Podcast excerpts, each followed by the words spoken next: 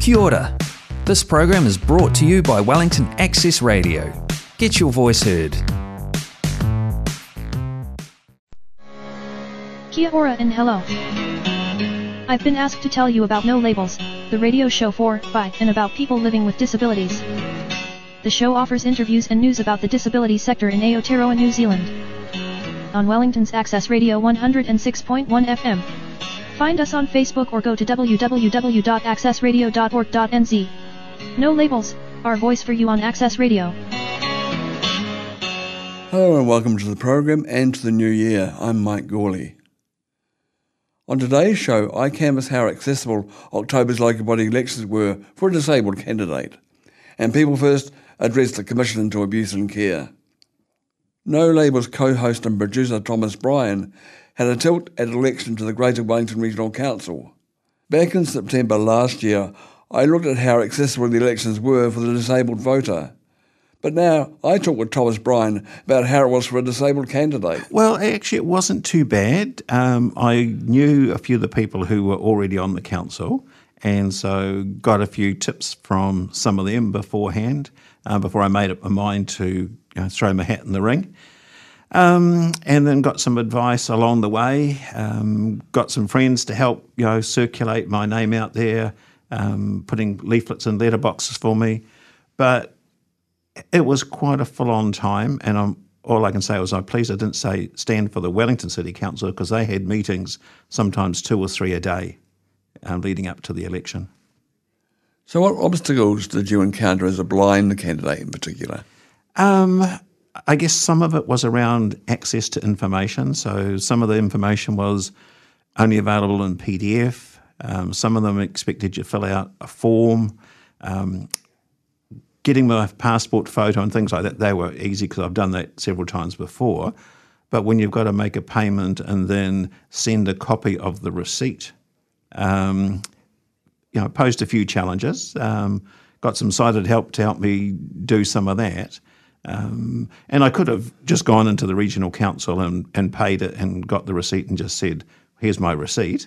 But um, I was trying to do as much as I could online with COVID and everything else that was happening. I just really didn't want to go out until I really had to go out. So, but certainly, yeah, registering and getting all the paperwork done had it had its few challenges. Then, of course, there was a whole lot of documents that one needed to familiarise oneself with what the regional council had in its long-term plan, etc. And a lot of those were PDFs, and they weren't well formatted, so they were a bit of a challenge to read. Um, but you know, I got there, but they, they could have been a lot better. You made the comment that you were the only openly disabled candidate standing Yeah, in the elections. What? that I'm aware of anyway. well, we don't count the closet ones, will we? I mean, there, there could have been someone else uh, outside the region, but I'm pretty sure I was the only one in the Wellington region that was standing. Um, which, which is really great, but I think I'd love to see more disabled people out there standing for local bodies or other organisations, be even be it boards, but get out there and um, you know let everybody see that we're just a you know as as average as everybody else. We have our own sort of views, our own quirks, but at the end of the day, we are you know taxpayers, we're voters, we're ratepayers, whatever, um, and we have a voice and you know express your your interests and your concerns and get out there. What motivated you to actually stand in the first place? Well, I've been involved with um, the Accessibility Advisory Group for Wellington City Council for a number of years. I was the chair and co chair for a while. Um, I was involved with the Regional Council on a similar committee, which I was the chair for.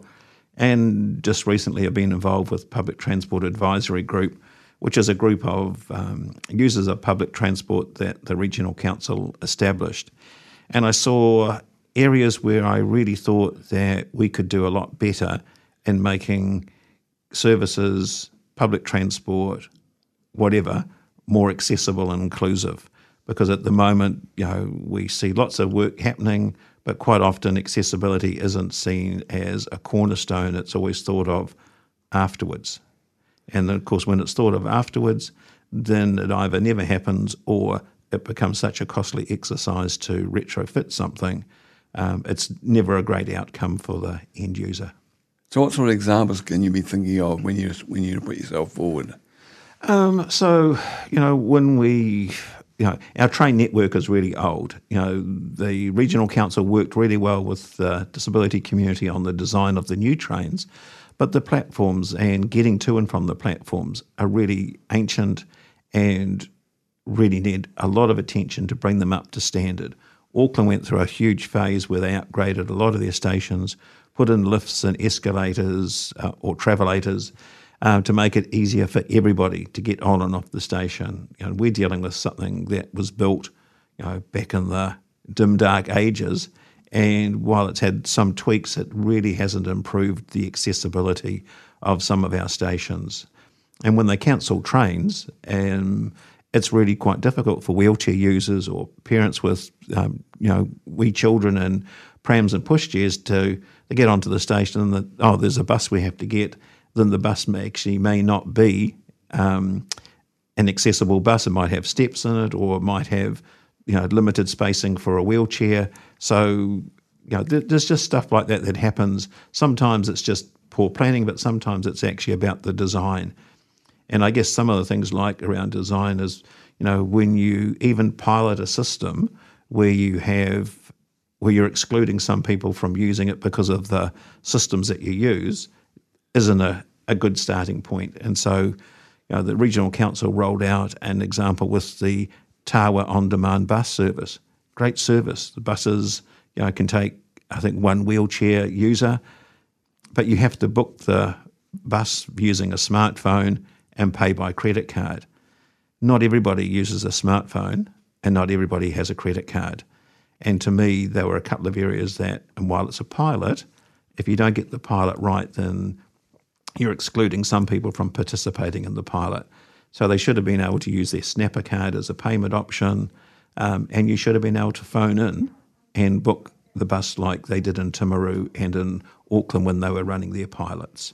So it's little things like that that can make a huge difference, but also can make sure that you're including everyone from the population, not just those who maybe use technology or who have um, a credit card to hand. Now, part of the campaigning, of course, involves going to these arduous meetings. How did you find being involved in those? Um, I was a bit. Um, I wasn't wasn't looking forward to them to start with, but when I, I, I worked out a bit of a system for myself, so I when I saw where the venue was, who was organising it, because most of them were organised by residents' associations or the university or you know a particular group, I reached out to the group and said, "Hey, I'm coming along to the meeting. I'm one of the candidates. I'm a blind person. Just needed to let you know, so no surprises for you, but also what you might be able to tell me how the meeting's going to run and what you're expecting of candidates." And most of the, the I think yeah, I think all of them were pretty good. They all came back to me and said, "Hey, look, thanks for letting us know. What can we do to make this um, work for you?" And so I said, "Look, if you're going to be reading out quest- if you're going to be handing out questions, then read out the questions. Don't expect you know me to read them out because I won't be able to." And um, one, I think the Karori one I went to, they read the questions out for everybody, which made it that much easier. We had an in the bag competition type um, event and it was quite interesting because some of the other candidates, the boxes were quite far away that had numbers on them, and they struggled to read them. So they were reading the numbers out to everybody of what bags were left to pick from. So, but to me, it was like people don't know what they don't know. So I, it's my role then to help educate them and tell them what my needs are and what would work for me, and um, just checking out well beforehand, so there's no surprises for me or for the host. Hey, thanks, Thomas. Appreciate you coming in and talking about this. Hey, no, uh, look, I, think it was a great experience. Um, I think, you know, it's quite costly. Um, I didn't go to the lengths that other people did with putting up billboards because of the cost involved. Um, I didn't have a political party or someone sponsoring me. I just did it off my own bat. And so it can be quite a costly exercise. So um, check that out before anyone puts their hand up. But give it a go the more people, more disabled people that stand up for and are out there in the community, the better the community understands our needs and what we need to do to make Wellington a more accessible city. Now, I understand you're a Jackson Browne fan. Oh, yes, got, we've got our tickets to go to the show next year already. Um, this will be probably the third time I've seen, seen Jackson. Love his music. And don't ask me to choose my favourite because there's just so many of them. Can I suggest Running on Empty? Running on Empty is certainly one of my favourites.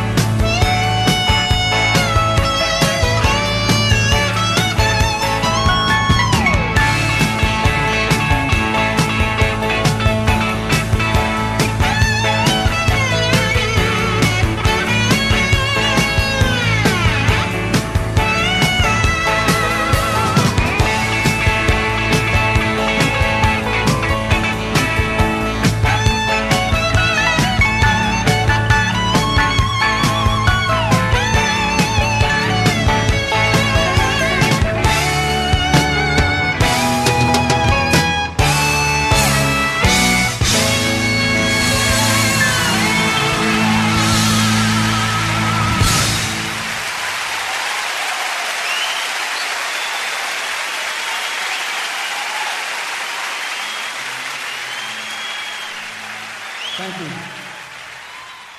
People First is an organisation for and by people with an intellectual or learning disability. In July last year, they fronted up to the Royal Commission of Inquiry into abuse in state of faith-based care. Here to tell us about that experience is the freshly elected National Chair of People First. Hello, I'm Ronnie Sione. I'm the new National Chair and also also I'm a Northern Region President. I come from Auckland. Welcome, Ronnie. Hey, look, I'm just going to ask you a couple of questions about the statement to the Royal Commission. Why did you just, Why did you decide to make a statement on behalf of the whole committee rather than just an individual? We are we wrote no one has we wrote no one was speaking up about people with learning disability were being treated. We want to speak up for the people with learning disability who have lived in institutions who would not have their voice heard and for those people who have passed away. And what kind of things did you say in that statement, Ronnie? So the main thing said we was even that even though the big institution has gone, today is about how people think at and treated people. We don't have our own rights. So, how are people treated now, Ronnie? What are you concerned about? I think people still living in the back in, back in the old days and back and I just uh, handed over to my cold manager about this statement. Yeah. Um, so, are you, are you recording me? Yeah. Okay. I'll just see if by talking make, you can make me make sense, right? Um, so we still have lots of people with learning disability living in situations where they don't have choice and control over their own lives. They don't get to make their own decisions. And we're also very aware that group homes and other places can be run very institutionalised. Uh, so we need to get rid of institutionalised practices and actions. And what kind of examples did you present in your statement, Ronnie? What sort of things did you point to in your statement about what was happening? So I'm going to stop you there. Right. We didn't really. Um, so we weren't witnesses. We were just making a statement. So we didn't have. It's, um, I'm just going to. Say can we get a speech here? Um, it might be quite useful having a speech back in front of us. It's been a while now. Yeah, I'm sure that is. Um, we could, if you need Ronnie to do that first bit again. Um, oh, yeah, because he's sitting in the room. Yeah, because I think this is the main, this line here um, is the main one, so you might want him to read that again a bit stronger. Okay, you can read that again. Yeah. So it says, Ronnie, we were worried. Yeah. Yep. I'll just pull it up. It's. You to just read that? Yep. We were worried no one was picking up how about how people with learning disability were treated. And then it goes on to that next statement there. We want to speak for the people with learning disability who had lived in institution. We who would not have their voice heard, and for those who have passed away. So, Ronnie, what was it like presenting to the Commission in that statement? What, what did you feel? it was a great experience. It was good speaking up for people with learning disability. Also got to listen to the stories about in Kimberley. Hey, thanks, Ronnie. That's really, really good. Thank you. Is there anything else you want to say at this point? We want same rights as everyone else. We want to get rid of, of old laws and treat us worse than others, like the minimum wage exemption. This means you can pay a disability disabled people less than minimum wage. We wanted to have a good life, same as other. If people with learning disability are not an everyday part of our community, then we stay out of sight, out of mind. That's great, Ronnie. Thank you. Hey, just one question. Do you have a favourite music track you'd like me to play with the program? Um, Something not, you like? not really. Okay. All right. Can I choose for you then? Yeah, You can choose. So if you think about something, let Pip know, okay? Yep, All right. Stand up for our rights. yep. Yeah. Bob Marley. Bob Marley. Yeah. That'd be good, wouldn't it? You might want to, I just think you might want to read that one again at the bottom, but um, like be really, because it's going to go on the radio, so we want people to hear every word really clearly. Which one? Um, the bottom one. Well, the whole other The film. whole- We also did, did we talk about that? We did show our film I'm a Citizen too, mm. which have you looked at that film? It's on our website. We want it. We want the same rights as everyone else. we want to get rid of the old laws that treated us worse than others, like the minimum wage exemption. This means you can pay disabled people less than the minimum wage. We wanted to have a good life the same as others. If the if people with learning disability are not every day part of our community, then we start our sight out of mind. That's newly minted People First Chair Ronnie Sione, ably supported by com staffer Pip Townsend and National Director Cynthia Johns. People First have produced a video, I'm a Citizen Too, and I'll play that later in the year. And their choice of track just has to be Bob Marley's Get Up, Stand Up.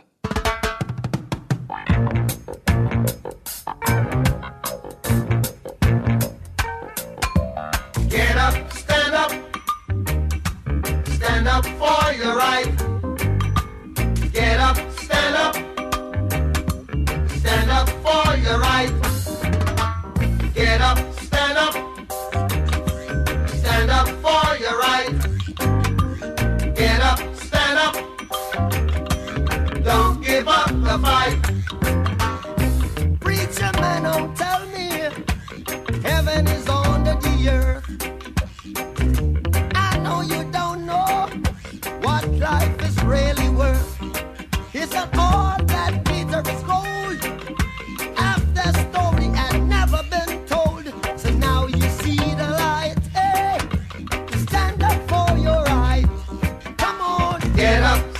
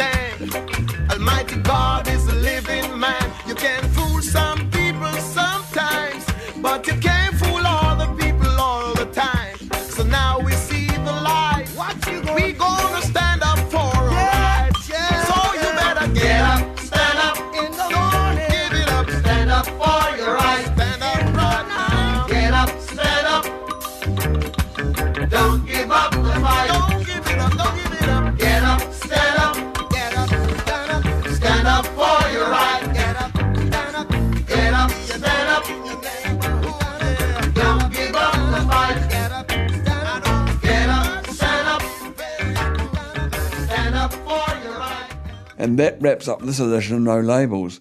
Until next time, I'm Mike Yuri looking forward to your company then. Ka kite anō. That program was brought to you by Wellington Access Radio. Get your voice heard. Thanks New Zealand On Air for funding accessmedia.nz.